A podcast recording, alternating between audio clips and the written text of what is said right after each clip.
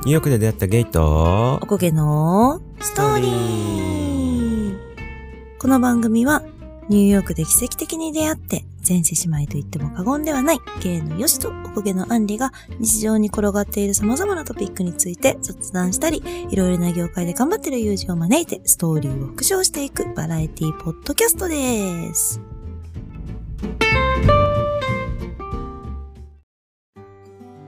今回の企画は真夜中にゲイ。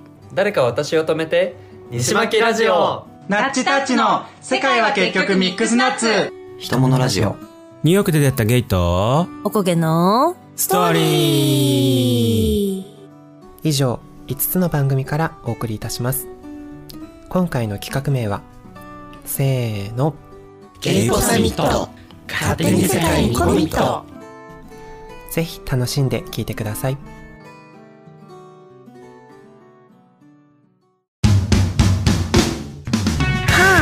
はーい、ビセスターズのみんな、How's it going? 今回の配信は、ゲイポサミット、勝手に世界にコミット。5月19日から5月28日にかけて、ゲイポサミットメンバーが全10日間、皆様のお耳をジャックしていこうというこの企画。そしてそして、大鳥を飾るのは、今聞いていただいているニュースとの配信です。あれ？よしくんがいないぞ。あんりちゃん一人？と思ったお耳の親友ベセスターの皆さん。本日はニュースとのあんりと人物ラジオの岡本ちゃんこと岡本さんとお送りいたします。それでは早速行きましょう。あんりの仕事終わりに、レッツゴーあー、仕事終わったー。今日も疲れたー。でも今日早く終わったから、ちょっと誰かに連絡してみようかなあ、この前あった人物ラジオの岡本ちゃんに連絡してみよう。ピッピッピッピッ。あ、もしもし？あもしもしアリさんえびっくりしました急に電話来てねえねえ、今何してる、今ちょうど会社出たところですね。帰ろうと思ってましたけど。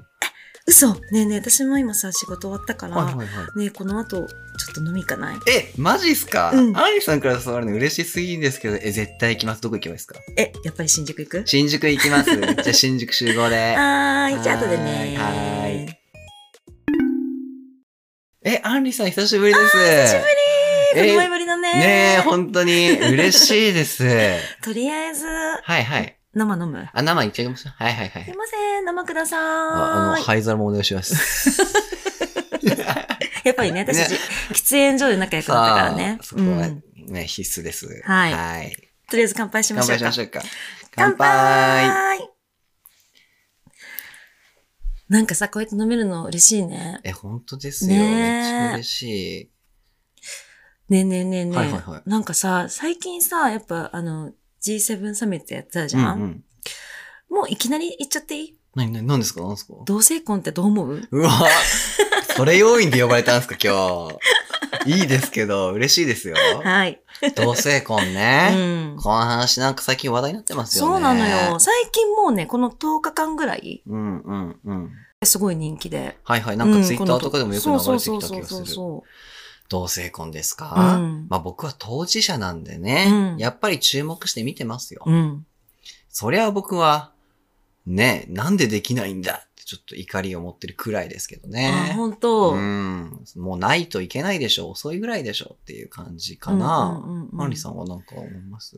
なんか私は、まあ、なんで人が幸せになることの手段を、うん。あの、やらないことにしてるのかがわかんない。いや、本当ですよね。うん、だってそれが一つあるだけでさ、幸せな人が増えるだけじゃんっうん。て思うんだよね。なんかニュージーランドの議員さんが喋ってるスピーチとかもそれでさ、うんすごい拡散されてますけど、うん本当にその感覚、持ってる人と持ってない人の差があるんだろうなって絶望しますけどね、うん政治家の方々ってやっぱまだそういうコミュニティというかそういう雰囲気があるのかなとかね。うん。だだからな、なんでダメなのかがわかんないんだけど。逆にじゃあなんで私はのんけだからさ、うん。なんで私は結婚していいんだろうみたいな。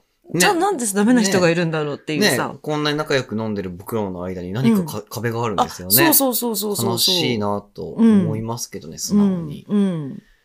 なんでそんなアンリさんは同性婚に対してこうナチュラルに普通だっていう感覚を持ててるんですか？やっぱり、そのニューヨークにいたっていうのはいはいがはい大きいのかもしれない。なるほどうん。ね。だから、あの、身近に結婚したいって言って、ん。結婚式どうしようかなって話してる友達とか、いるんだ。その、うん、うん、うんそれこそ結婚した友達もいてうん、それはね、女の子同士だったんだけど、はいはい。あのー二人で結その結婚式とかさ、あのうん準備とか、うん結婚する時のプロポーズとか、なんかそんな話を聞いた時に、うん。ああ、なんか可愛いなと思って、ねなんかそういう話ってさ、あの別に LGBTQ だろうが、うんどっちにしろ嬉しい。話じゃん。本当ですよう。ん。だから、なんか別に変わらずう、んそれも嬉しいなるほどね。そういうっていう感じか。なって。うん。その方々はもう日本人じゃなくてニューヨークえっとね、一人ね、に日本人で。一人は、えっ、と、どこだったっけな？ちょっとイギリスとかそっち系の子だったんだけど、で、ニューヨークで結婚しニューヨークで結た。婚したんだ。うん。やっぱアメリカはそういうダイバーシティが特にね、進んでますよね。うんうん絶対にドラマとか見ててもさ、そうそうそうだねいカップルとか出てくるじゃうん、ないですか。そういうの整備されてるんだろうなって感覚ありますよね。うん、うん。僕も1年ですけど、ロンドンに留学してた時があって、うん向こうでお世話になった友達が僕が帰国した後なので、結婚式とか行けなかったですけど、うん。結婚しましたね。えー、ゲイのカップル？ゲイのカップル、男同士でしたね。もう本当にね、まあその人はすごくアーティストさんだったので、うんもう超アーティスティックな結婚式やって楽しそうでしたけど、いいよね。超良かったですよ。羨ましいなって思うし、うん。まだ僕周りでゲイでそうやって結婚するって人見たことなかったので、うん結構衝撃でしたね。うんうん。そんな感じかな。でもその海外にさ、はい行ってるとさ、やっぱちょっとそういう視野も広がるんかなって思うし、あのうん逆にさ、羨ましいなとかさ、うんうんあ、。こういうのやってみたいなっていう気持ちにもなれるじゃん、やっぱ結婚式っ。て。思います思います。やってみたい。やってみたいよねそ。どんな結婚式がいい？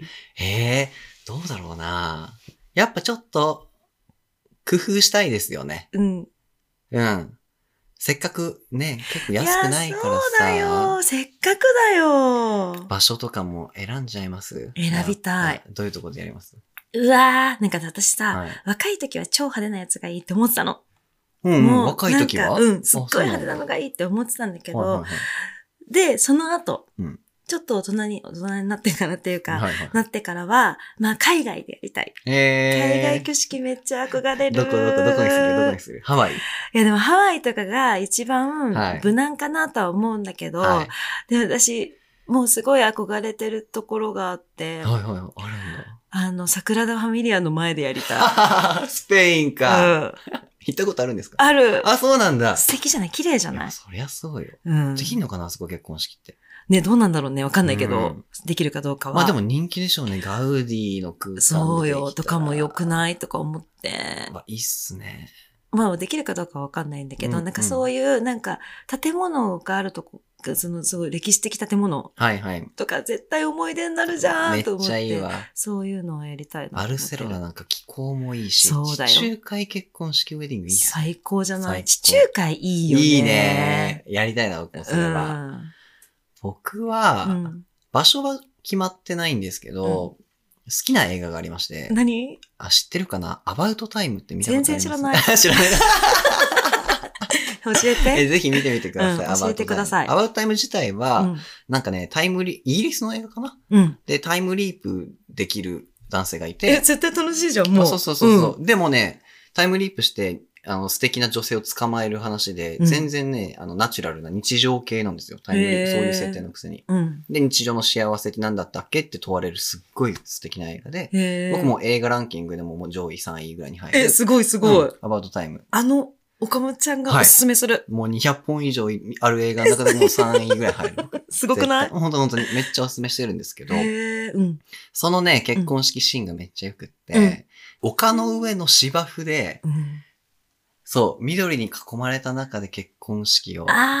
るんですよ。で、テントとか立っててそう。電球つけよう。夜そうそうそうそうイルミネーションがあのついててうんで、まあなんか、仲間いっぱい集めてパーティーみたいなのを野外でやるんですよ。いいね、いいね、いいね。でしかもポイントとしては、そのシーンはね、うん当日雨になっちゃうんですよ。え？そう。で、みんな、急に土砂降り降ってきて、うんわーみたいな、濡れちゃうみたいな感じでかけ、もうなんか室内に走っていくシーンがあるんだけど、うん。それすらも、なんか愛おしい。うん。うん。なんかもう、これでよかったんだよ、私たち。って言えるような、うんなカップルの関係性で、あーめっちゃもうそれだよね。ああ。天気と関係ないそういうのね。もううん。逆に思い出だね。こんなに雨に濡れてみたいな。そうそうそう。え、素敵なんだけで、ど。結局タイムリープもせずに、その結婚式はそれで特別ということにするんですよ。うわーめっちゃ素敵なの。泣けそう、ぜる。ひぜひ見てないけど め絶対に見るめっちゃいい映画です。うん、ううんん。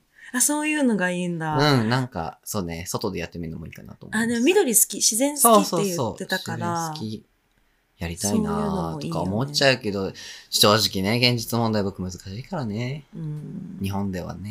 ん。パートナーもいないし。いや、これからだよ、そんなの。ねそうですよねんいつだって見つけられるよ。うん、うん。もしかしたら、明日、もしかしたら運命の人と出会ってるかもしそうでれないし。すね。うん。そう。それはそう。常に自分の最高値をね、そうよ叩き出して、うん運命の人捕まえに行きますけど。うん。そっか。でもさ、だから、私もでも、憧れはあるじゃない？やっぱり、なんかこんなのやってみたいな、はいあんなのやってみたいなっていう。はい。それをさ、まあ私たちはまだ現実になってないし、うんうんうん。それこそさ、結婚今日本じゃできないっていうさ、なんかちょっと、何なの？なんなのだよね。おこなんだけど。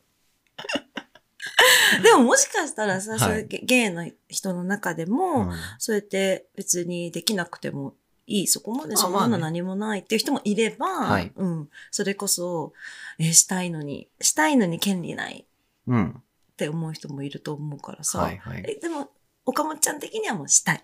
もう権利が欲しい。ああ、まあ相手次第ですけどね。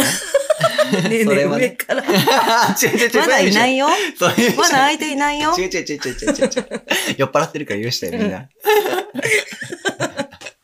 なんというか、うんまあ結婚しなきゃいけないわけではないともちろん思いますけど、うん。ただなんかこう、結婚があるかないかで、うんパートナーとの関係性は全然違うんだろうなと思うんですよ。あー、そうね。うん。あ、そうね。それはそうと思いますよ。やっぱり、ロマンないかもしれないけど、うん外的要因とかがあってからこそのカップル、夫婦だったりすると思うので、そうね。そういうのがないと、やっぱりゲイの人たちで聞くのってさ、やっぱりこう、別れるの早いとかさ、うんあんま長続きしないとかっていうのは、うん。そういうところが理由なのかなってありますけどね。うーん。んだって、その結婚とか、結婚っていうのがあるから、じゃあ私たち長く付き合いましょうとか、そういうふうにな、きっかけの一つにやっぱなってるよね。うん。のんけ、のんけ界隈というか、私の友達とかもそうかもしれない。ううん。あの、それこそさ、もう愛し合ってたりとか、うん。まあその人のことが好きっていうのは大大前提で、だけどはい。ケツを叩くじゃないけど、そうそうそうそう。うん。それの一つの要因になるし、そこも視野を踏まえたお付き合いができるよね。うん、例えばこう。長くつ本当は付き合ってたいけど、うん。そういうのも何もないし、うんまあ結局どうせいつかは別れるんでしょ、はい。って思いながら付き合うとな短くなっちゃうとかそういうことか。そう。それが影響してさ、日常の些細なさ、言動とかも変わってくるのかなとか僕は思いますけどね。ああ、そういうことうね。ん。と思いますよ。あとは、うん結婚の意義で僕が思うのは、うん親とか、親孝行みたいな側面もちょっとあんのかな。わかる。ね。それはあると思とうよ。思うんですよ。うん。してないから親不幸って話ではなないいですよ。けど。ううんん。でもしたいと思ってしまう気持ちっていうのは、ね、うん否定すべきではないと思ってて、うんやっぱりそれが僕らからするとカミングアウトのいいきっかけだったりもするかもしれないじゃないですか。ああ、はいはいはいはいはいはい。も親に言うとき、別にだって大人になってから親に言うことなんてう、ね。ないじゃないですか。ないもんね。そうそう何かがない限りね。。ただの彼氏がいますっていうのをいきなり実家に連れてくんじゃなくて、実は今本当に生涯うん。大切にしたい人がいて紹介したいんだよね。うん。で、それが実は男性なんだよねって、うんカミングアウトの方法って結構ナチュラルなんじうわゃないかなって。確かに確かに確かに。うん。まあ問題はあるかもしれないけど、うんでも親も同性婚っていうのが国で定められてるんだったら、うんその覚悟があったりするかもしれないから、うんそうやってもっともっとカミングアウトできる人で、って増えるかなっていう感覚も僕はある。ああ、すごい。うん。そうだわ。うん。確かに。思いませんか？うん。私は全然何もそ、そこら辺は思ってなかったけど、はい。確かにそれも一つのきっかけとして、その親に言う言わないとかもあるじゃない？別に言わなくても生きていけるというかさ、うんだから今までなんか彼女はいないのとかさ連れてこないのとかって言われてたの、ねうん、いないいないとか言って言ってたところをさ、うんそこが結婚が認められたからっていうのをきっかけに、うんそして結婚をするっていうことだから、うんきっかけに、親に話せるっていうのは、一個あるわ。そうなんですよ。これ結構つ大きい問題かなと思って、うんひもラジでも何回か喋ってるんですよね。うん。なんかでも、それこそ、一緒にいれればいいじゃないもっていう感じで、日本人の友達とかは、その、ハワイとかに行って、結婚式の写真だけみんなで撮るみたはいいな。はいはい。そういうのとかはしてる友ウ達いた。ェディングフォト、フォトウェディング。うん。そうそうそうそうそうそうそうそう、日本人同士はね、ああ、なるほど。だから結婚式みたいなのだけあげにはい行。くみたいな感じ、フォトも撮って、なんかいろいろそういうの儀式じゃないけど、うん本当じゃないけどうんっていう感じで。あ、同性婚、結婚してないけど、そういうことはするってう。いうんカップル。っていうカップまあ増ルえてるんの子も、ねうん、いた。あ、本当？うん。身近ではまだ僕でも出会わないな、うん。まだいないですね。うん。まだほら、20代後半だとさ、うん。ちょうど今、結婚ラッシュで。そっか。そそうう。ね。うん。友達たちが結婚して、今年もいっぱい結婚式出るんですけど。お疲れ様です。本当です。何件か断った。私もマックス、えっ、と、1年に7回あって。るほうん毎月じゃん、ほぼ。う。そう。へえ。だからそれ20代後半だったと思う。それ、やっぱね。やっぱ一番さ、駆け込むのよ。結婚みんな。うん。20代のうちにっていう、うんやっぱり。で、僕、この間初めて友達の結婚式出たんですよ。いうん、どうだった？や、そう。最初、なんか自分ができない結婚式に出るなんて尺だな、みたいな、性格の悪い自分もいたんですね。うん。でも最近はもう、まあ、素直に自分の立場を受け入れて、うんあ、もう素敵な空間で本当にハッピーしかないし。いや、そうなの。そう。ここに呼んでくれて嬉しかったなっていう気持ちにはなりましたね。わかる。うん私も行くのはプロだからさ。何 それ行くプロうん、そう。あの、結婚式行くのはもう結構プロ中のプロだからさはいはい。もうさ、その人によってさ、うん。色が違ったりとかさ、その同じようなことしてるんですよ。そりゃそうなんです。うんそうそう結婚式ですから。テンプレートはあるんですけどね。そう。だけど、やっぱりその個性が出たりとか、はいはいはい幸せの空間が溢れたりとか、そこにいるみんなが、うんその二人のことを祝福してるって、何この、そう。ねめっちゃいい時間でしたね。うんあれって結婚式しかないと思う。うんうんうんうんあの空気感って。うん。だからすごい良かったし、うん。自分もまあいつかするのかな、でも今できないしな、みたいな。まあうんいろいろ考えるきっかけになりましたね。そうだよね。うん。なんか私ね、まあ私もまだ結婚してないんですけれども、はいはいはい。ずっとね、結婚式の憧れがあって、はい、何ですか？その中でやっぱ一番感動するというか好きなのが、えあの、家族への手紙を読むじゃない？待って。どうぞどうぞ。何？もうだから、はい。それがさ、もうさ、もう憧れであり、うん。私もやりたいって思う、このあの純白のドレスを着ることと同じぐらい、あ、それ、いあれいいなって思うのよ。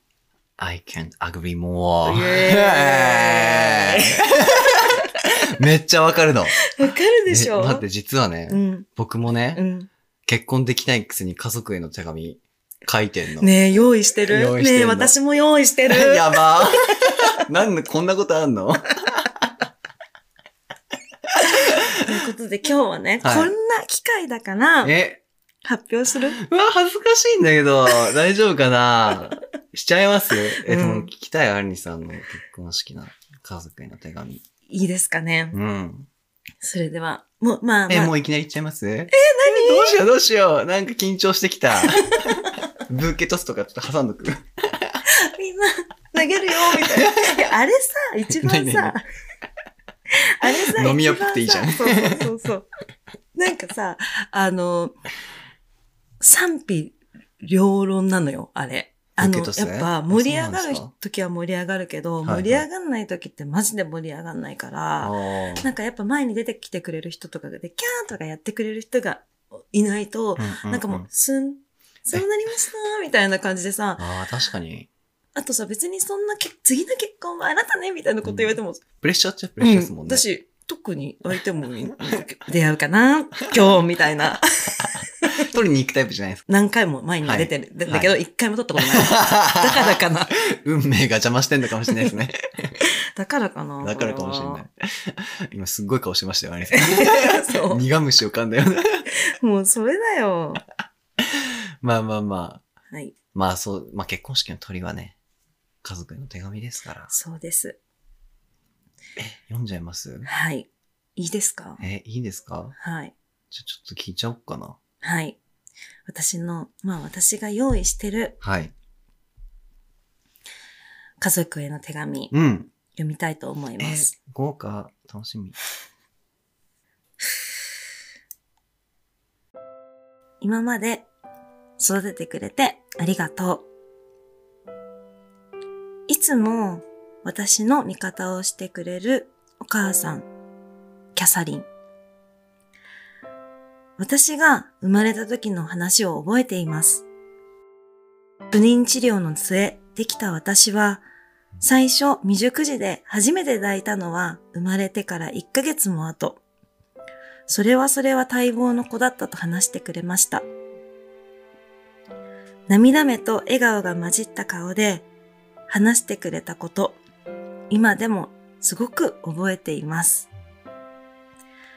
産んでくれてありがとう。育ててくれてありがとう。そして、いつも寄り添ってくれてありがとう。私は決して出来がいい娘ではないです。ニューヨークに留学する前日、幼稚園の時に英才教育で英語を習わせてくれましたね。でもその時に私は外国人の先生の身振り手振りのパフォーマンスがすごく怖くて、ずーっと泣いて高い授業料を多分払ったはずなのに、全然泣きながら廊下にいて授業に出れなかったんです。でも、それを、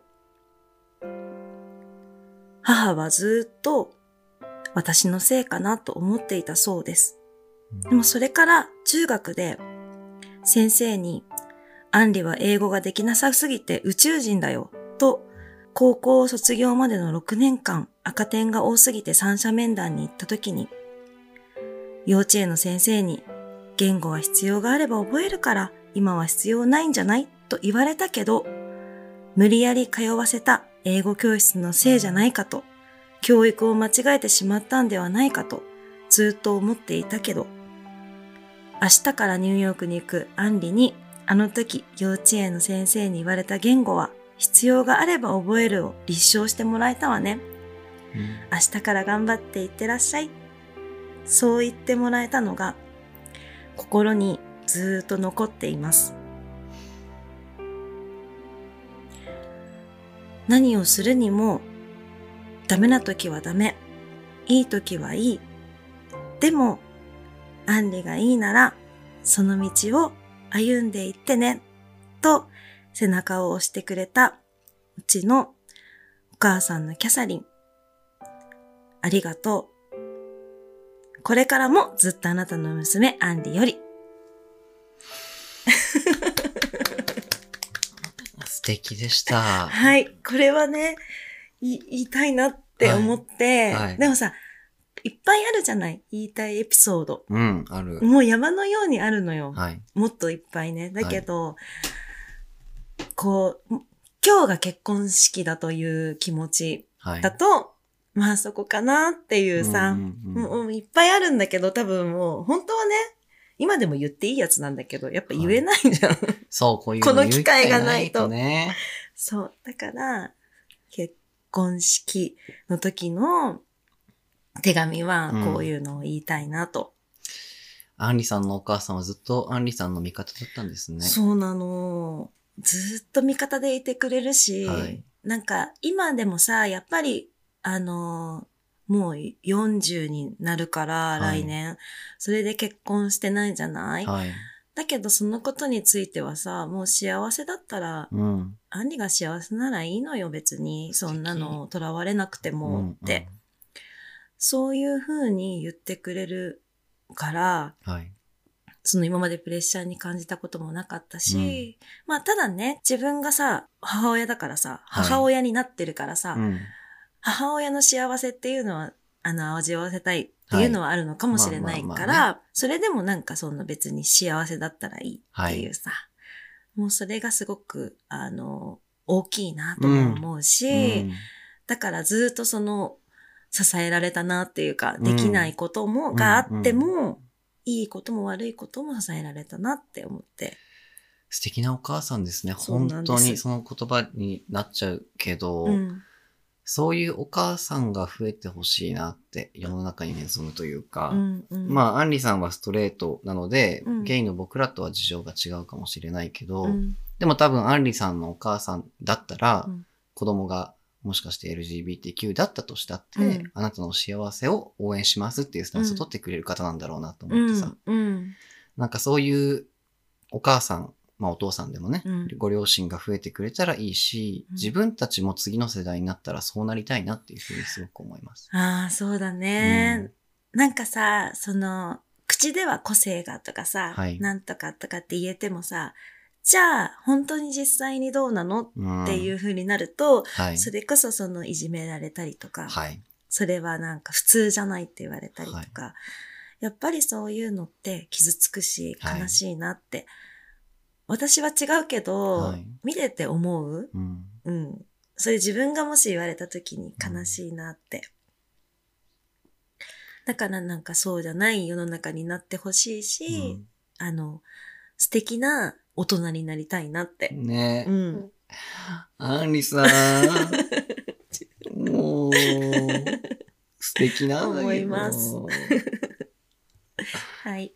よかったう。ん。ありがと本当によかったう。あ。りがとね、この手紙、いつか読める日がう。うん来るといいですね。うん。で、その時にはまた違うね更新してるかもしれないし。はいそう。そうそう。これは今の気持ちですからね。はい。えーちょっとアンリさんも素敵な手紙ね、紹介してくれたから、うん。僕も読んじゃおうかな。え、これマジ誰にも言ったことないいや、ですよ。そりゃそうだよ。恥ずかしいけど。しかも僕ちょっと長いかもしれないので、うんちょっと覚悟して聞いてもらっていいですか、わかりました。じゃあ読みますね。はい。結婚式、家族へ。僕は家族のみんなが大好きです。いつもは恥ずかしくて言えないけれども、今日だけは素直に伝えよう伝えようと思います。僕はいつも自由すぎる人間だから、次は何を始めるのか、どこに行くのか予想もつかない行動でみんなに心配をかけていると思います。でも今日こうして僕を支えてくれるパートナーを家族に紹介できたということが本当に嬉しいです。ちょっと見てて辛いけど。よし。弟へ。兄として見本になるような背中を見せられているでしょうか？昔から周りにこんな兄と比べられて窮屈な思いもしてきたと思います。僕らは全く違う性格でこんな派手な兄を弟はどう思っているのでしょう？僕らは年が離れているせいか家族が君に求める基準が高かったと思います。それはとてつもないプレッシャーでしたよね。でも君は立派に成長しました。兄として誇りに思います。このまま悔いのないように自分らしく生きてください。そして少しだけ長生きしている兄をいつでも頼ってください。お姉ちゃんへ。これは恥ずかしくて直接言えたことがないのですが、僕の周りの友達にもしも女性と結婚するならお姉ちゃんみたいな人がいいという話をしています。あなたのように可愛くて元気で友達思いな人間を僕は他に知りません。少なくとも僕はそう思っています。僕が東京に行ってしまってお姉ちゃんが家族の近くにいてくれるということも本当に感謝しています。僕の見えないところで家族の面倒を見てくれてるんだと思います。ありがとう。これからも僕の身近な相談役でいてくれると嬉しいです。お父さんへ。お父さんの教育は厳しくて、地元でも岡本家ってしっかりしてるよねと言われるくらい真面目で有名な家族でしたが、それはお父さんが家族の大黒柱として、岡本家を支えるという強い覚悟と姿勢を見せてくれていたからだと思います。僕が思春期の頃は厳しい教育に反発してしまうこともありました。お父さんに失礼な態度をとってしまったことを後悔しています。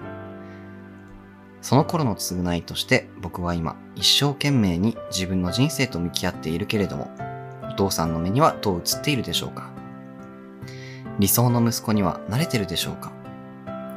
こんな奇想天外な生き方をする息子のことを応援してくれる父親はなかなかいなくて僕は世間的にも恵まれています。僕はお父さんの子供に生まれて本当に良かった。中学校卒業の時にくれた手紙は僕の宝物です。あの手紙を時々読んで勇気をもらっています。僕の尊敬する人は紛れもなくあなたです。死ぬまでお母さんを大切にしてあげてね。僕もあなたが守ってきたもののように素敵な家族を育みたいと思います。お母さんへ。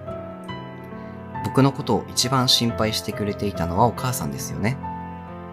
僕が家族にカミングアウトした時もお母さんは一歩下がったところで僕に精神的な負担をかけないように振る舞ってくれていたことを僕は知っています。その後も陰で LGBTQ に関しての勉強をこっそりしてくれていたり、わざわざ当事者の人がやっているいくつかのポッドキャストを聞いてみたりしていることも実は気づいていますよ。その行いすべてが僕の幸せを願ってくれているのだと思うと胸が苦しくなります。そんなに心配してくれてるのに僕には直接彼氏はいるのかだったり、セクシャリティに関わる質問は一切してきませんね。きっと気になることは山ほどあるはずなのに、あなたはいつも気を使ってくれます。どうしたらそんなに強く優しい母親になれるんですか？僕の幸せを願ってくれているのになかなか目に見える形の幸せをお母さんに見せられないのが辛いです。でも今日こうしてパートナーと公式に結婚した僕の姿を見せられたことがどんなに嬉しいことか。お父さんお母さんを安心させてあげたいとずっと思っていました。僕はあなたたちの子供に生まれて本当に幸せです。こんなにも心強い味方がいるんだから。年に数回しか実家に帰れなくてごめんなさい。いつもお別れ際に空港の駐車場でしてくれるハグはお母さんの背中が年々小さくなるのを感じます。少し寂しい気持ちになるけれども、それ以上の愛情を腕の中で受け取って、僕はその1年間頑張れるんです。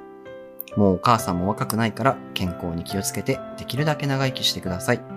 何度も言いますが、僕は今すごく幸せだよ。最後に、みんなこれからもずっとお互いを思いやって、日本一素敵な岡本家でいようね。I love you, ひろやより。長くなっちゃいました。すみません。お母さんの、そのなんか、エピソード、はい。ポッドキャスト聞いてたりするんだ。そうなんですよそれを聞いて？ちらっとスマホの画面とか見えた時に、うん。LGBT 関連のね、うん。番組のプロフィール画像がちらっと見えたことがあって、うん。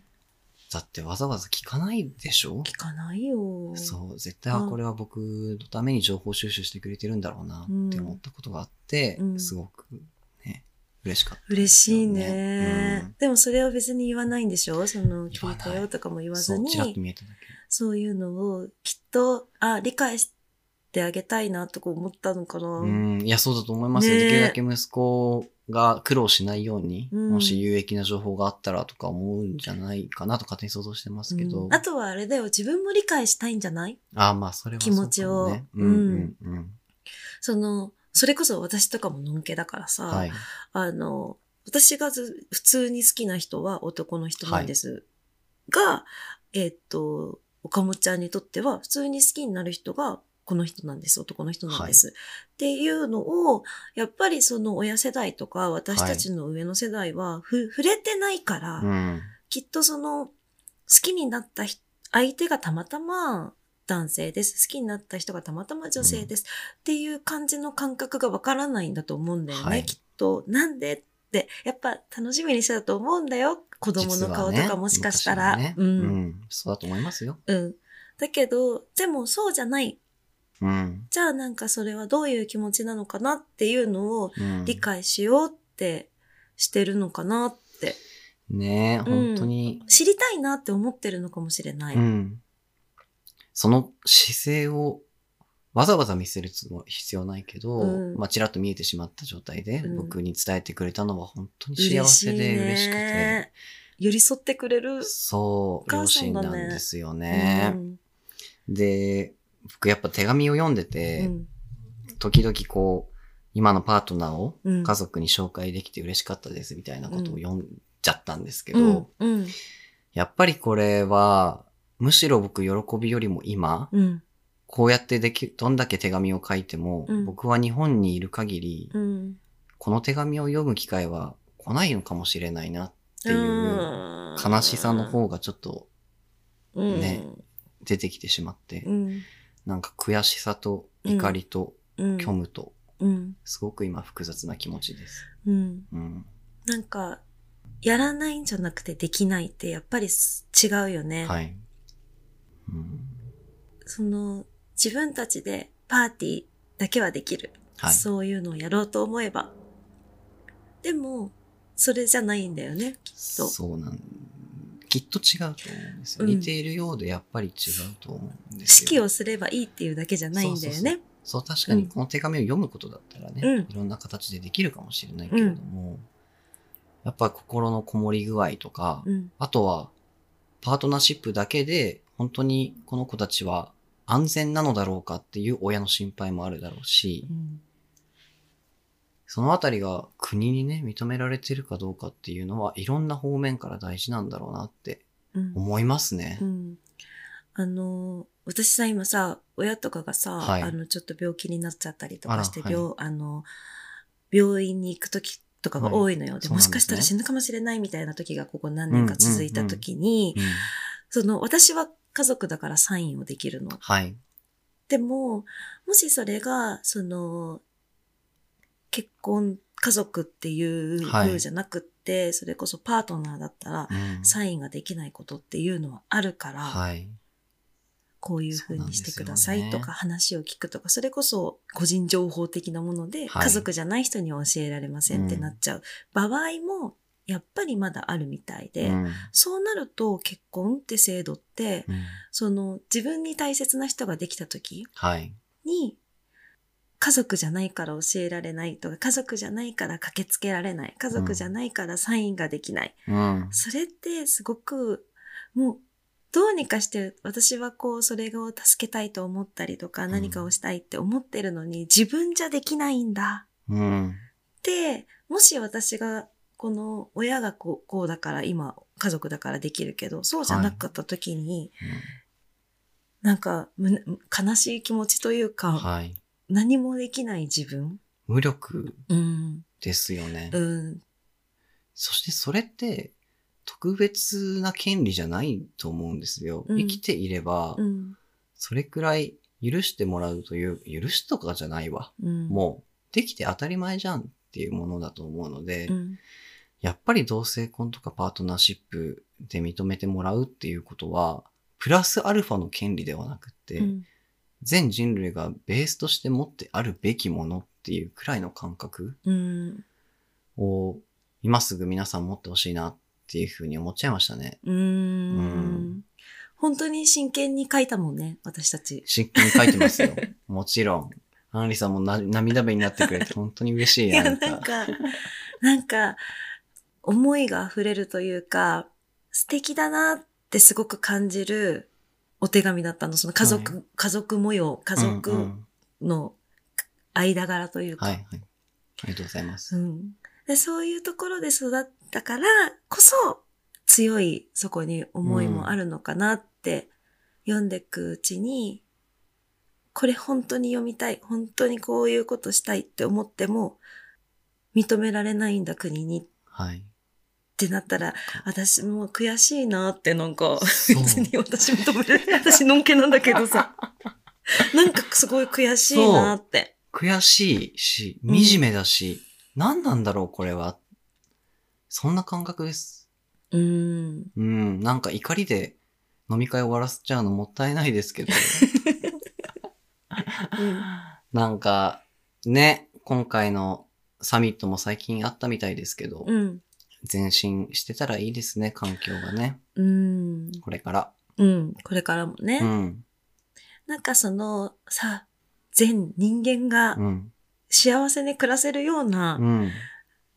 こう、なんだろうね、これだからダメ、あれだからダメっていう風にダメをくくるんじゃなくって、うん。みんながじゃん、幸せに健康に楽しくうん。生きていけるためにはどうしたらいいのかって考えられるようなはい。世の中にしていきたいなとは思本当に思う。う。うん。そうしていかなければ、やっぱりうん。なんか区別とか差別とかそういうのはもしかしたら必要かもしれない。うんその区別は大きな必要です、よ。うん、大きなところに、で生活する中で、大きなくくりとして子供そうそうそう。とか大人とうんうんかそういうくくりのようなことなのかもしれない、もしかしたら。うんうんだけど、それで傷ついてる人もいる。うん悔しい思いもしてる人もいる。だってそれで結婚、同性婚を認めないことによって、じゃあプラスの人は誰なんですか？何なんですか？っていうのを私も今一度考えた方がいいかなと思う。うん悲しいうん思いをしてる人っていうのは少なからずいる。そう。うん。いるし、うん。もうね、同性婚は、だって G7 他の国同性婚できるんすよ。そうだよね。これって、世界初の偉業を達成するようなことしてんじゃないんだって。どんだけもう、声が事前な、事前にもうね、うん社会的に検証されている、し尽くしてて、うん失敗例とかもたくさんある中で、た。うん。日本がどれを選べばいいかって話なのに、その前でもう足踏みするなんてもう、今完全に、今完全に大暴れをしております。ダメだこりゃ 灰皿まだですか？まだ来てないんかい。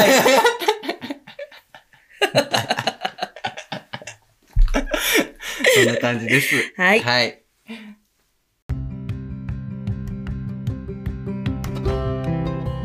最後まで聞いていただきありがとうございます。ありがとうございます。はい。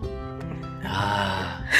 あれ、これもう茶番終わりました。そうですね。茶番とか言っちゃはい。ったけど。居酒屋トークはもう、はい。はい、終了いたしまして。はい、皆さんお疲れ様はい、でした。お疲れ様でした。聞きいただきありがとうございました。ありがとうございます。私たちね、この10日間のうん。連続配信のはい。ゲイポサミットう、ん。勝手に世界にコミットは一番大鳥ということで。ねえ。なんて可愛いタイトルなの？ほんとよ。ここに来て初めてコメントするっていう すいません、みんそな。うそうそうそうそう。うん。でね、前半はね、あの、ひとものラジオの方で、私と岡本ちゃん二人でうんお話もしてますし、はい。一番大鳥なんでみんなの配信されてるんですけども、はい。私たちはまだね、聞いてないので、はいこの時点では。みんなこう、自由だから、うんどんな感じだったんですかね。うん楽しみ。そうそうそうそうそうそう。で、今回ね、このシャッフル企画に参加してるポッドキャストは、真夜中にゲイ、そして、あ岡本さんがいる人物ラジオ、はい。西巻ラジオ、うんナッチタッチの世界は結局、ミッミクスナッツ。あとは、えーニュースとニューヨークであったゲートオープンさんとかですね物。語の5番組、はい。総勢 10, 10名です。10名豪華ですね。うん。本それこそさ、一回飲み会やった時にね、んです。軽くなんかこういうのみんなでできたらいいよねって話をして、そしたらなんかみんな意気投合して、え、いいねいいねみたいうなん感じになって集まれたから。いや、でもね、やっぱり、うんその中で動いてくれたのは、アンリさんがすごいえたくさん企画してくれたし、ありがとうございますや、もうほんと仕事できるんだなって、仕事的。仕事でき女じゃんと思って、もうほんと尊敬ありがとうございました。いえいえ本当に個人全然的な、全然あの、感謝ですけど。いえいえ、全然。そうそう。でもなんかさ、こうやって、あの、私なんかはさ、はいその中でもさ、一人だけのんけだからさ、あ、そうか、そうだ、うん。そうだわ。そう、一人だけのんけだからさ、みんなね、あの、当事者のそういうその自分が思ってる多分普段から思ってるふつふつした気持ちとか、はい。なんかあとはまあそのいろんな色もあるじゃない？うん。個性的で、がそういうのがこう爆発できるような、うんうん。なんかきっかできてすごく良かったなと思う。本当だわ、うん。アンリさんって当事者じゃないのにそうなの。この企画こんなに頑張って作ってくれて。いや本当嬉しいですねそう考えると。当事者代表みたいな声になっちゃういやおけど願いします。そんなねうん。えなんだろうなそして今社会的にも問題になっているようなことにも発言するとか、うん。そういう人が増えてくれることって本当に勇気になるんですよ僕らからしてね。うんうんなんかそういう荒いの人がうん。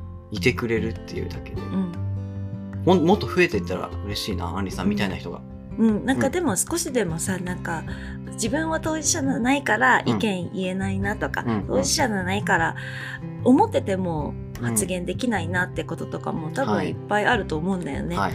で逆に言うと当事者だから言えないことっていうのもあると思うから、こうやって私たちみたいにさ配信してる、ちょっとでもそういう風な機会を持てる私たちがうん。何かこう、きっかけになるといいかなっていうのはね。思うから、うんねね、うん。認識の幅を広げていただいて、うん。できる人から声を上げていく、うん。そうやってね少しずつ社会が良くなる方向に進んでいったらいいなと僕は願っております。はい。はい。ありがとうございます。いや本当今回の企画楽しかったです。ね楽しかったすごくありがとうございました。うん。皆さん楽しんでいただけましたか、ねえどうなんでしょうか。なんか考えることとか楽しかったなって思うこととか、なんか少しでも感想があったらね、あのゲイポハッシュタグゲイポサミット。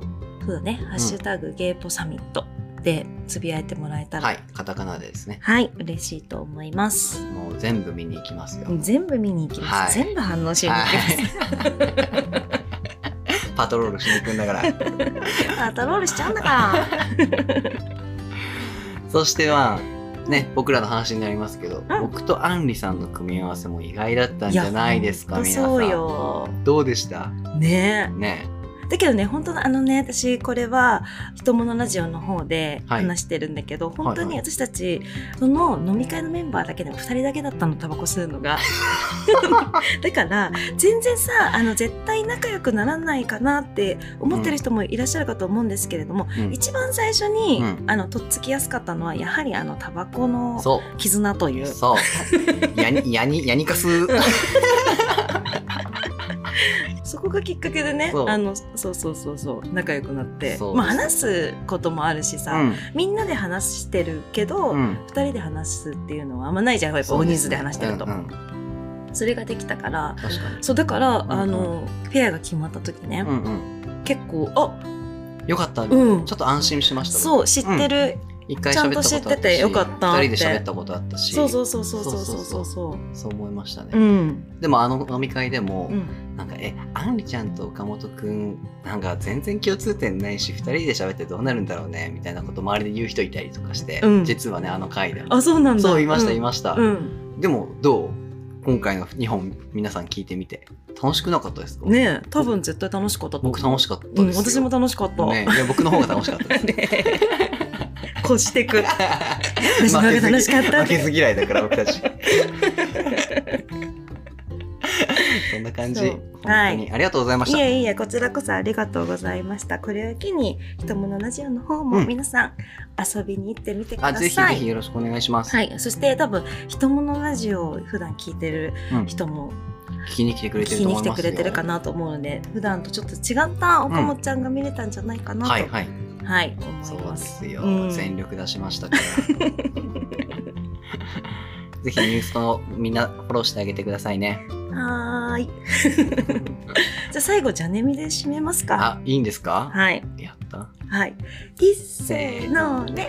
じゃあねみー